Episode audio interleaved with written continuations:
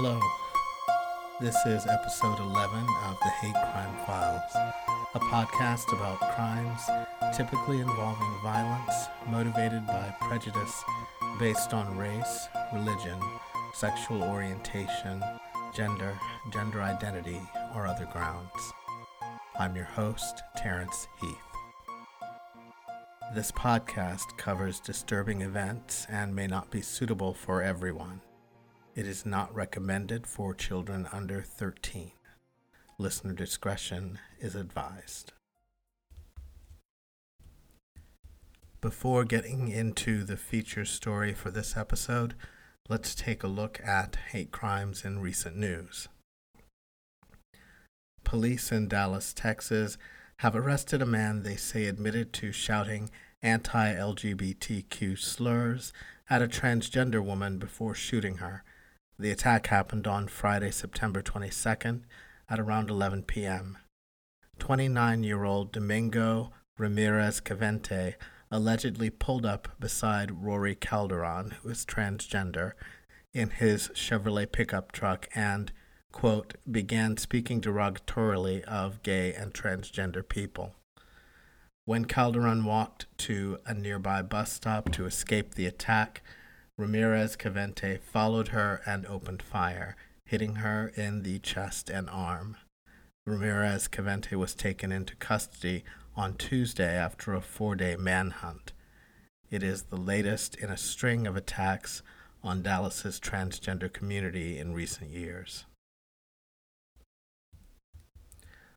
A federal judge ruled that an anti-gay church, the Florida-based D. James Kennedy Ministries, can be labeled a hate group by the Southern Poverty Law Center. Though the court did not decide on whether the church is an actual hate group, Judge Myron Thompson of the U S District Court in Montgomery, Alabama, tossed out the lawsuit against the Southern Poverty Law Center on free speech grounds. A former New Jersey police chief is on trial, accused of a hate crime in a case that has rocked Bordentown Township, a small community just outside of Trenton. Federal authorities say Frank Nucera, who is white, had a, quote, significant history of making racist comments concerning African Americans, spoke about joining a firing squad to mow them down, and used police dogs to intimidate black spectators at high school basketball games. The charges stem from a September first, twenty sixteen incident in which prosecutors say Nucera attacked a handcuffed black suspect in police custody in the Burlington County town.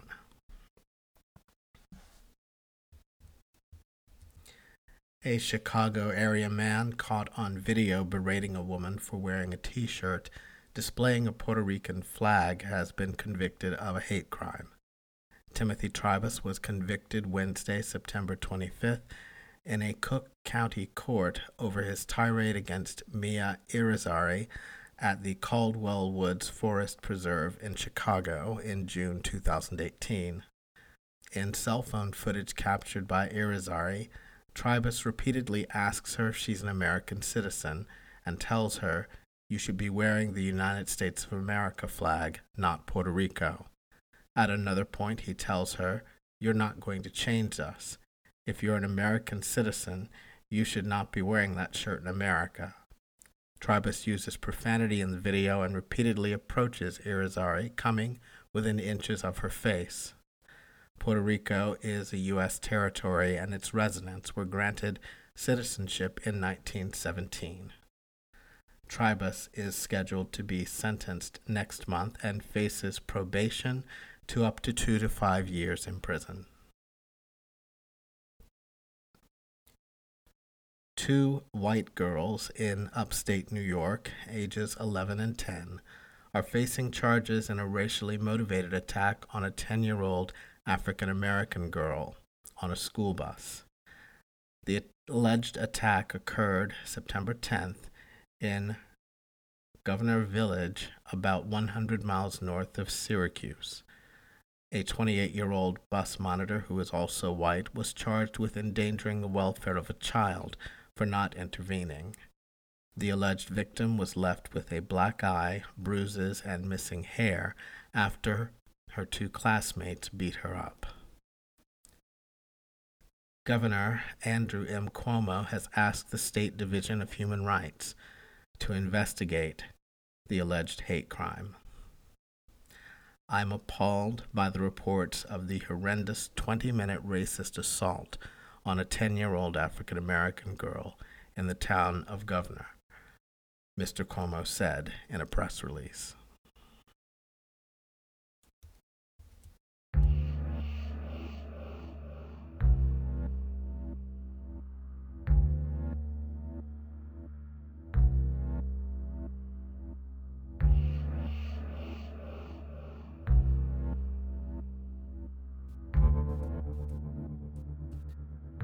When I covered the Tree of Life Synagogue shooting in episode eight, a term came up a couple of times that I wanted to explore a bit more in this episode: terrorism.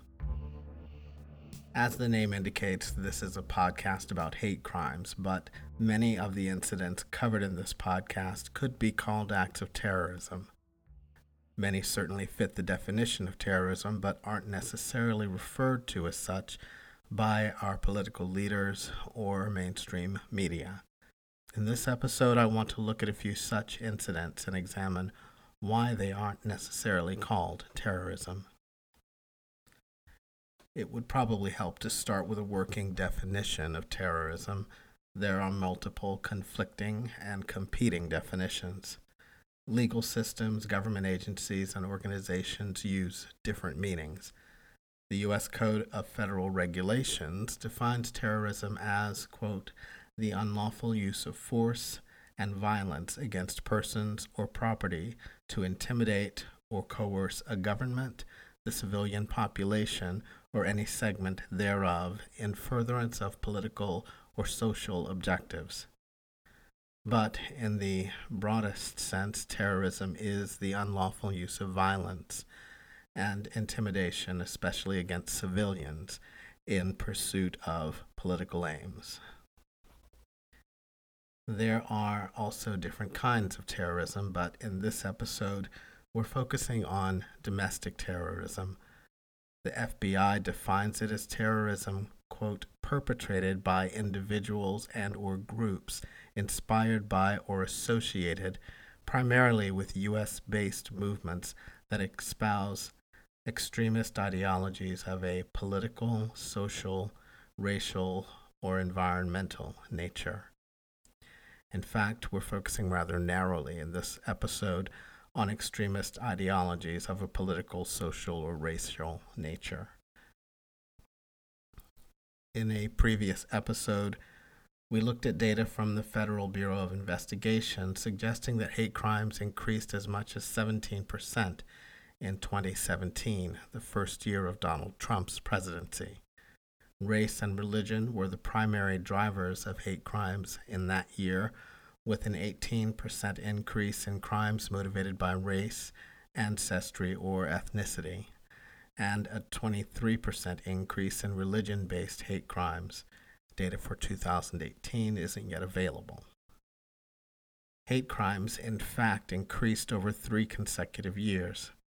In two thousand fifteen, hate crimes increased by four point six percent compared to the previous year. The total tally of hate crimes in twenty sixteen was six thousand one hundred twenty-one compared to five thousand eight hundred fifty in two thousand fifteen. Nearly fifty-nine percent of the victims were targeted because of their race. A further twenty-one point one percent were targeted because of religion, and sixteen point seven percent because of sexual orientation. The F B I data isn't perfect. Underreporting of hate crimes means the information we have is disappointingly incomplete. Not all law enforcement agencies take part in the Bureau's data collection, and not all of those that do participate report hate crimes. The result is that our most reliable and current source of national hate crime data is potentially undercounting hate crimes by a magnitude of more than forty percent. Donald Trump rode a wave of divisive and xenophobic rhetoric all the way to the Oval Office. It's no coincidence that his rise is paralleled by an increase in hate crimes, but additional F B I data suggests we're facing another related problem fueled by the same racial resentment and anxiety that Trump exploited so successfully. The F B I has reported a significant rise in white supremacist domestic terrorism in recent months. In two thousand seventeen, there were about one hundred fifty arrests on charges the F B I classifies as domestic terror, and about one hundred twenty in two thousand eighteen. The F B I is on course to match or exceed those numbers for this year. The agency currently has about eight hundred fifty open domestic terrorism investigations, forty percent of which are cases of racially motivated violent extremism. Testifying before the House Homeland Security Committee in May of this year, Assistant Director for Counterterrorism Michael McGarrity said, a significant majority of those racially motivated attacks involved white supremacist extremists, and he called the threat posed by domestic terrorists in the U S persistent and evolving. This is not a new trend. In May twenty seventeen, the F B I and the Department of Homeland Security said in a joint brief that W S E's, white supremacist extremists, were responsible for forty-nine homicides in twenty-six attacks, more than any other domestic group. In August of the same year, F B I Director Christopher Wray wrote, "But the primary terrorist threat to the homeland today is, without question, homegrown violent extremists. That's what keeps us up at night, and no doubt many of you too."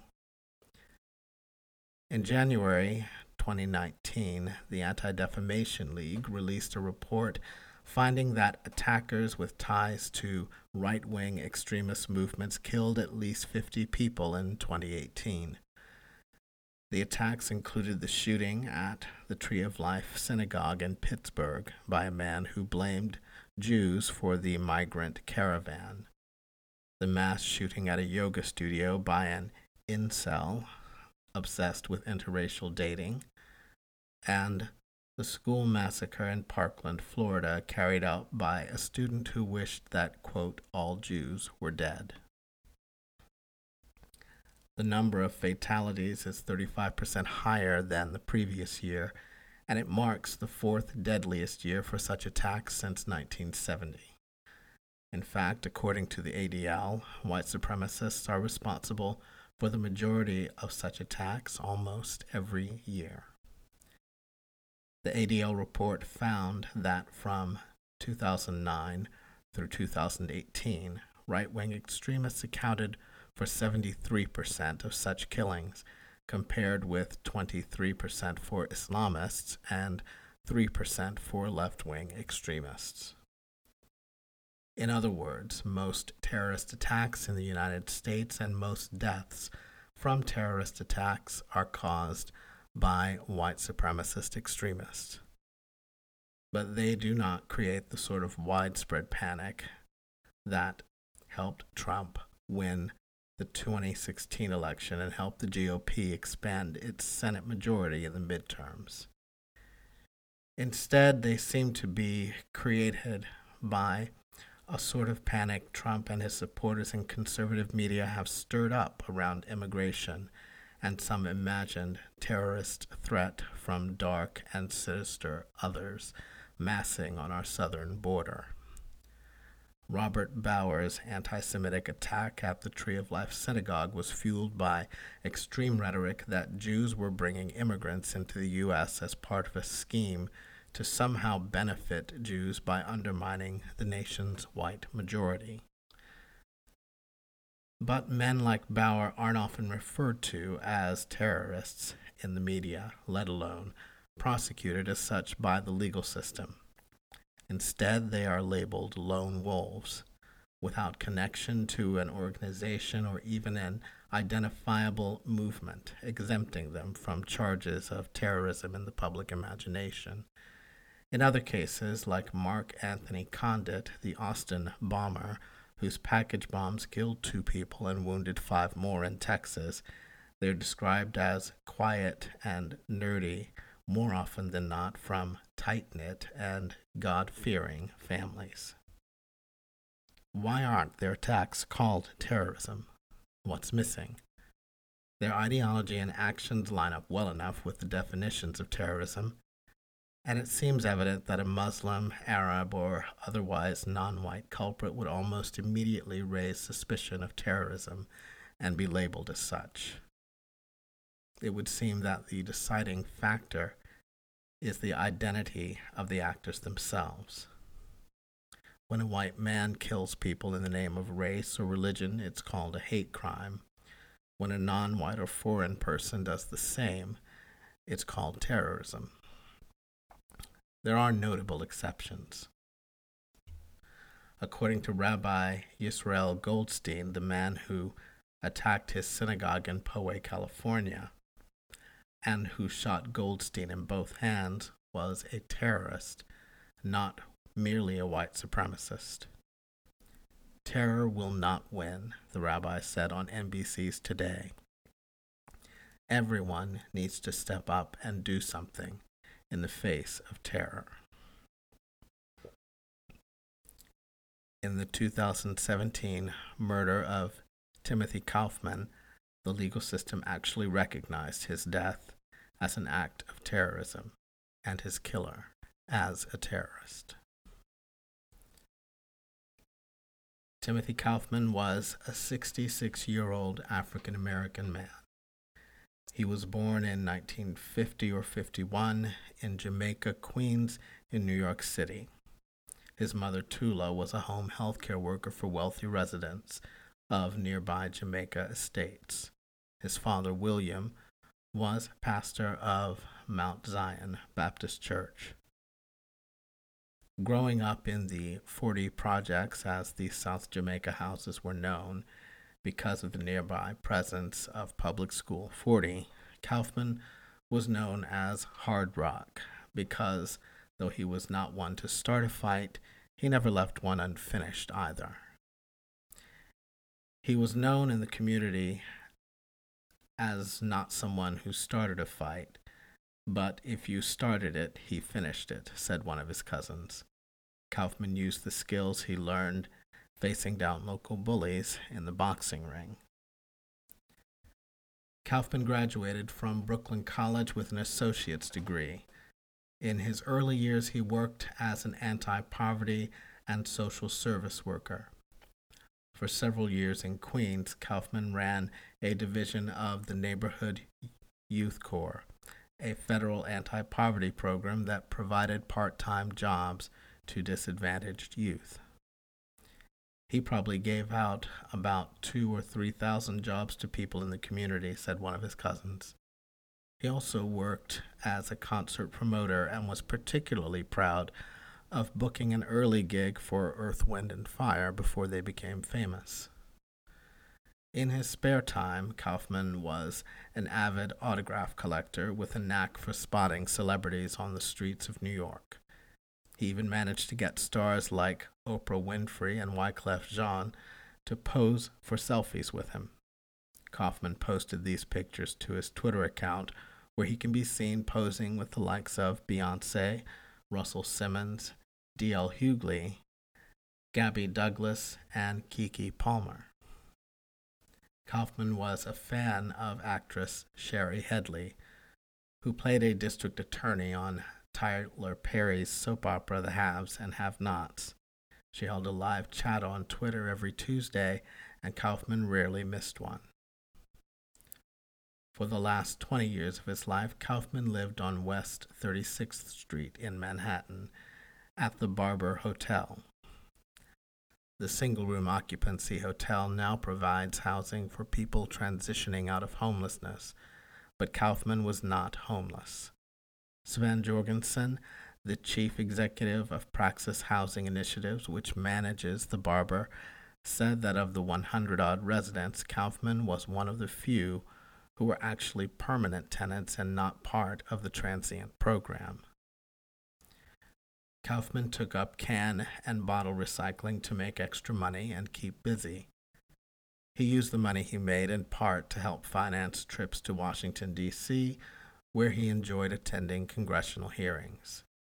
Kaufman was searching for recyclables on the night of March seventeenth, twenty seventeen, when he had a fatal encounter with twenty-eight-year-old James Jackson. Jackson grew up in the almost all-white Baltimore suburb of Towson, Maryland. According to the two thousand census, the racial makeup of the area was eighty-six point nine percent white, seven point five three percent African American, zero point one percent Native American, three point seven percent Asian, and one point nine percent Hispanic. More recently, he's lived in Baltimore's Hamden neighborhood, which is seventy-eight percent white in a city that is nearly seventy percent black. Jackson described his family as, quote, as liberal as they come, typical liberal Democrats. His grandfather, his mother's father, Ernest Merklein Junior, was a prominent pro-integration leader in Shreveport, Louisiana, who had crosses burned on his lawn. Merklein was a member of the Caddo Parish School Board and led efforts to integrate the schools there. So what happened?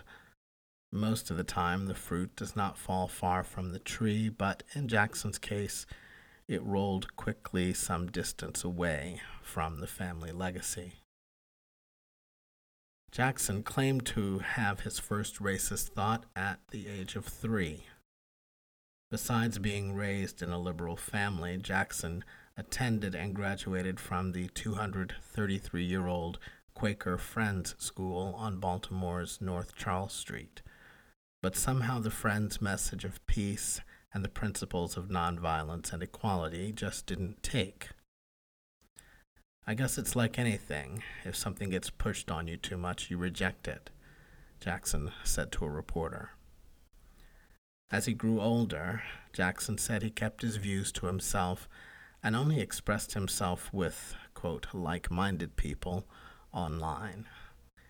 Jackson visited sites like the neo-Nazi website The Daily Stormer, frequented by Dylan Roof, who was convicted and sentenced to death for the racially motivated murders of nine parishioners at the historically black Emmanuel African Methodist Episcopal Church in Charleston, South Carolina.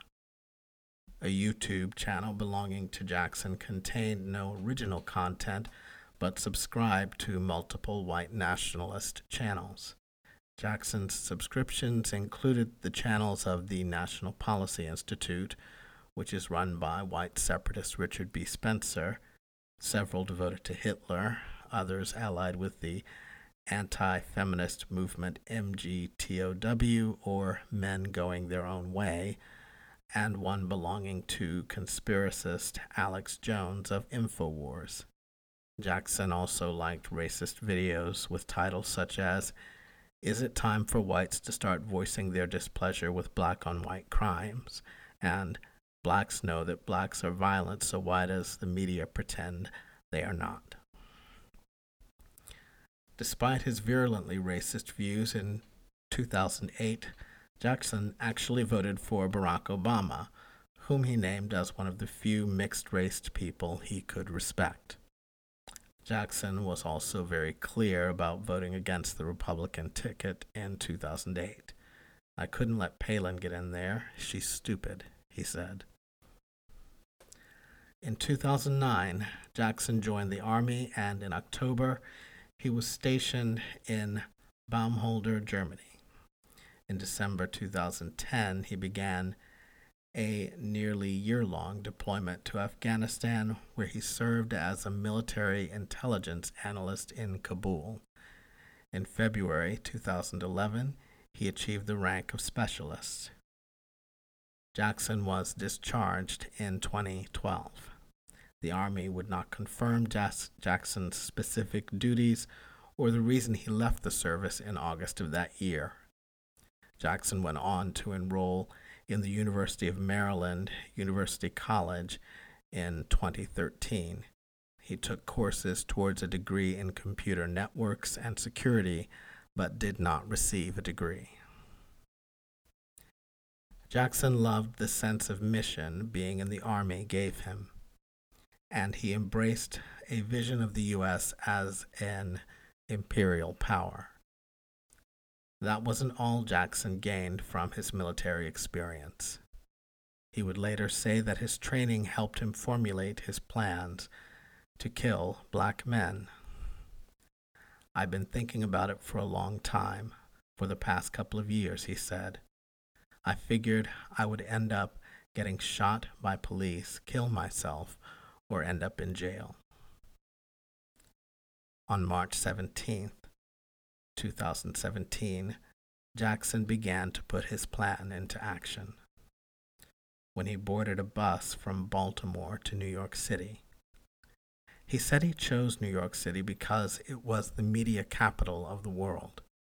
He stayed at the Hotel Times Square on West forty-sixth Street. Jackson spent three days stalking black men in the city. He walked around the city for hours with two knives hidden in his jacket. He later said he stalked between ten and fifteen individuals or groups, twice coming close to carrying out attacks. Jackson specifically sought out black men who were accompanying white women. Later, he told a reporter for the New York Daily News that he thought the bloodshed would deter white women from entering into interracial relationships. "Well, if that guy feels so strongly about it, maybe I shouldn't do it," he said, explaining how he wanted a white woman to think. "The white race is being eroded. No one cares about you. The Chinese don't care about you. The blacks don't care about you," he said. On March twentieth at eleven thirty p.m., Jackson came across Timothy Caughman at thirty-sixth Street and ninth Avenue as he was searching for bottles to recycle. Jackson attacked Caughman, stabbing him several times with a twenty-six inch Roman short sword he had hidden in his jacket, striking several of Caughman's organs. A woman who was nearby heard the commotion but didn't understand what was happening and ran off. She later told detectives she heard Caughman say, "Why are you doing this? What are you doing?" Jackson fled the scene, covered in Caughman's blood. He disposed of the sword in a garbage can in Washington Square Park and ducked into a restaurant bathroom to wash away the blood. Meanwhile, Caughman managed to make his way to a police station on West one hundred thirty-fifth Street, where officers summoned an ambulance. Caughman was taken to Bellevue Hospital, where he later died of his injuries. Two days after the attack, Jackson walked into a police substation at Times Square and turned himself in. "I'm the person you're looking for," he said, according to Assistant Chief William Aubrey. In his confession, Jackson told police that he thought blacks were inferior and he'd come to New York to kill one because he wanted to, quote, "inspire other white men to make a declaration of total war on the Negro race." Jackson went on to say that he believed blacks, quote, "need to be exterminated," and stated that, "in my opinion, blacks are inferior people, and he thought we should just preserve the best people and get rid of the dead weight." Jackson said that his attack was an amateurish slipshod version of a terrorist attack. He described interracial couples as an insurmountable problem. I mean, that's the main problem for me.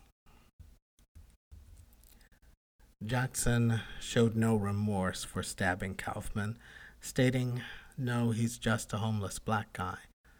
As already established, Kaufman was not homeless, and it would not have made his murder any less heinous if he had been. Like other white extremists before him, including the Charleston shooter Dylan Roof and Norwegian extremist Anders Behring Breivik, Jackson took the trouble to write down his beliefs and his plans. "Listen," he told the police, "I wrote all this down." He said, "This will probably be clear in my U S B drive. There's some documentation that kind of explains my thought process a little more." He told police that he had planned to deliver his writings to the New York Times.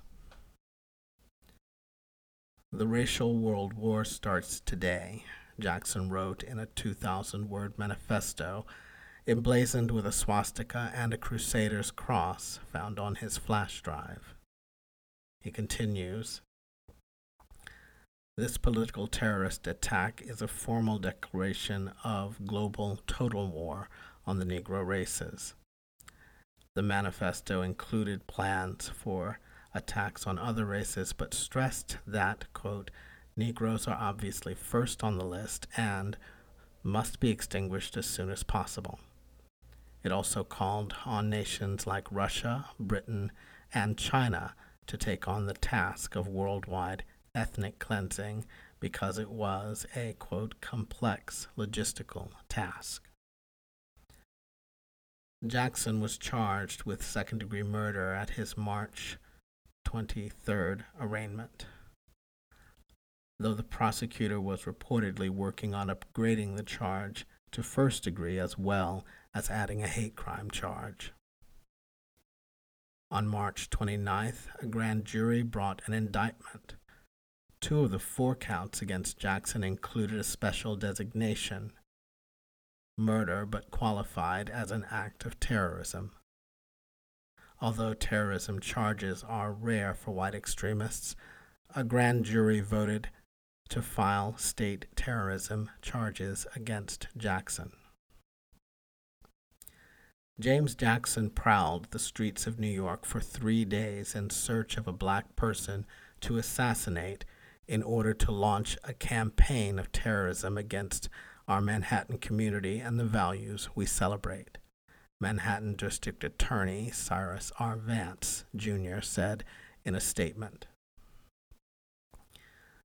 With total presence of mind, he acted on his plan, randomly selecting a beloved New Yorker solely on the basis of his skin color and stabbing him repeatedly and publicly on a midtown street corner, Vance said.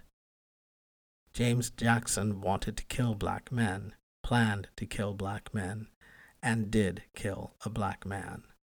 Vance cited portions of Jackson's manifesto, but did not release the entire document to avoid aiding Jackson's campaign. Perhaps Vance understood something about men like Jackson that media, law enforcement, and political leaders don't, can't, or refuse to understand. Though they are often labeled lone wolves and seen as outliers disconnected from an organized political movement or an overarching phenomena, these lone wolves are a pack and have been for some time. They're united by identitarian ideas such as the Great Replacement theory popularized by figures like French political extremist Renaud Camus and U S media personality Tucker Carlson. The theory holds that white populations in Europe and North America are being replaced by non-white, non-European people. This conspiracy theory motivated white supremacist terrorists like Jackson and the Tree of Life Synagogue shooter Robert Bowers. It also inspired the white supremacist chants of "You Will Not Replace Us" and "Jews Will Not Replace Us" heard at the Unite the Right rally in Charleston, Virginia. They inspire, influence, and even communicate with each other on the internet, which white supremacist groups have effectively used to spread their ideology and build communities on social media sites. A New York Times analysis found that at least a third of white extremist killers were inspired by others who carried out similar attacks. Professed reverence towards them or expressed an interest in their tactics. For example, one shooter in New Mexico corresponded with a gunman who attacked a mall in Munich. They killed a combined total of eleven people. Timothy Caughman's funeral was held on April first at the little red brick Mount Zion Baptist Church in South Jamaica, Queens, where his father had been a pastor. New York City Mayor Bill de Blasio attended and remained for the entire two-hour funeral. In his remarks, de Blasio contrasted Caughman's deep love of life with the brutal way he died. He understood what was good around us. He obviously had love for his fellow human being. He wanted only to do good and be good, de Blasio said during his eulogy. He was attacked because of who he was, plain and simple, de Blasio said. Eight and a half million people were attacked that night. Let me be straightforward, Mister de Blasio continued. What if it had been a black man who had traveled to another city for the sole purpose? When a standing ovation made it impossible to hear the rest of the sentence. Would it have been front page news day after day? On April fifth, Jackson, the first defendant charged with murder as an act of terrorism in Manhattan since the statute was revised after the nine eleven attacks, entered a plea of not guilty. New York-based defense attorney Sam Talkin withdrew from his representation of Jackson, stating that his parents, David and Patricia Jackson, were no longer funding their son's defense. Attorney Patrick Brackley was appointed by the court to represent Jackson. On January twenty-third, twenty nineteen, Jackson pleaded guilty to six counts of first-degree murder, terrorism, hate crime, and weapons charges. He was the first white supremacist to be convicted of terrorism offenses in New York. When asked by the judge if the murder was meant to start a racial war, Jackson simply said, yes. On February thirteenth, twenty nineteen, Justice Laura A. Ward of the State Supreme Court in Manhattan sentenced Jackson to life in prison without parole, the maximum sentence permitted under the law. You killed a man solely because he was black and hoped to inspire a race war, Justice Ward said. There's no excuse for your actions. For his part, Jackson apologized for his actions, saying, I just wanted to apologize to everyone who has been affected by this horrible, unnecessary tragedy. It should never have happened, and if I could do it all over again, it never would happen for sure. Manhattan District Attorney Cyrus Vance was present for the sentencing. He read parts of Jackson's two thousand word manifesto. American law enforcement has been slow to acknowledge the rise and scope of white nationalism, and this has emboldened actors like the defendant, Vance said in a statement. We have too often treated these crimes as something less than terrorism, Vance said. The court today has an opportunity to declare that violent white nationalism will not be normalized, and that its perpetrators will be sentenced like the terrorists they are. Members of Caughman's family were also present at the sentencing. Cousin Richard Peake read a letter from his niece called open letter to a murderer, which asked what reason there could be for such heartlessness and human- inhumanity. Tim Caughman had a heart like a blanket crocheted with a grandmother's love. Huge, warm, and comforting, Mister Peake read. An individual who knew life was about caring for his family and for others. He was a man of modest means who was rich with experiences, knowledge, and love. Of Jackson, the letter said, he crossed state lines to shove a twenty-six inch blade into another human's body, someone he'd never met, repeatedly, all because he was consumed with a hatred that was pointless. Outside the courtroom, Jackson's lawyers said their client was brought up in a decent home by a loving family and served honorably in the military under African Americans without incident. But a series of disappointments broke his spirit and left him feeling worthless and desperate. He simply could not find direction, said lawyer Frank Susinski. It's that type of person who is most susceptible to hate and terror. Vance also spoke with reporters after the proceedings. White nationalism will not be normalized in New York, Vance said. If you come here to kill New Yorkers in the name of white nationalism, you will be investigated, prosecuted, and incapacitated like the terrorists you are. The Hate Crime Files is researched, written, produced, and hosted by Terrence Heath. That's me. Thanks for listening, and to all my listeners and subscribers, thanks again for your support. I'll be back with another episode on the fifteenth of the month.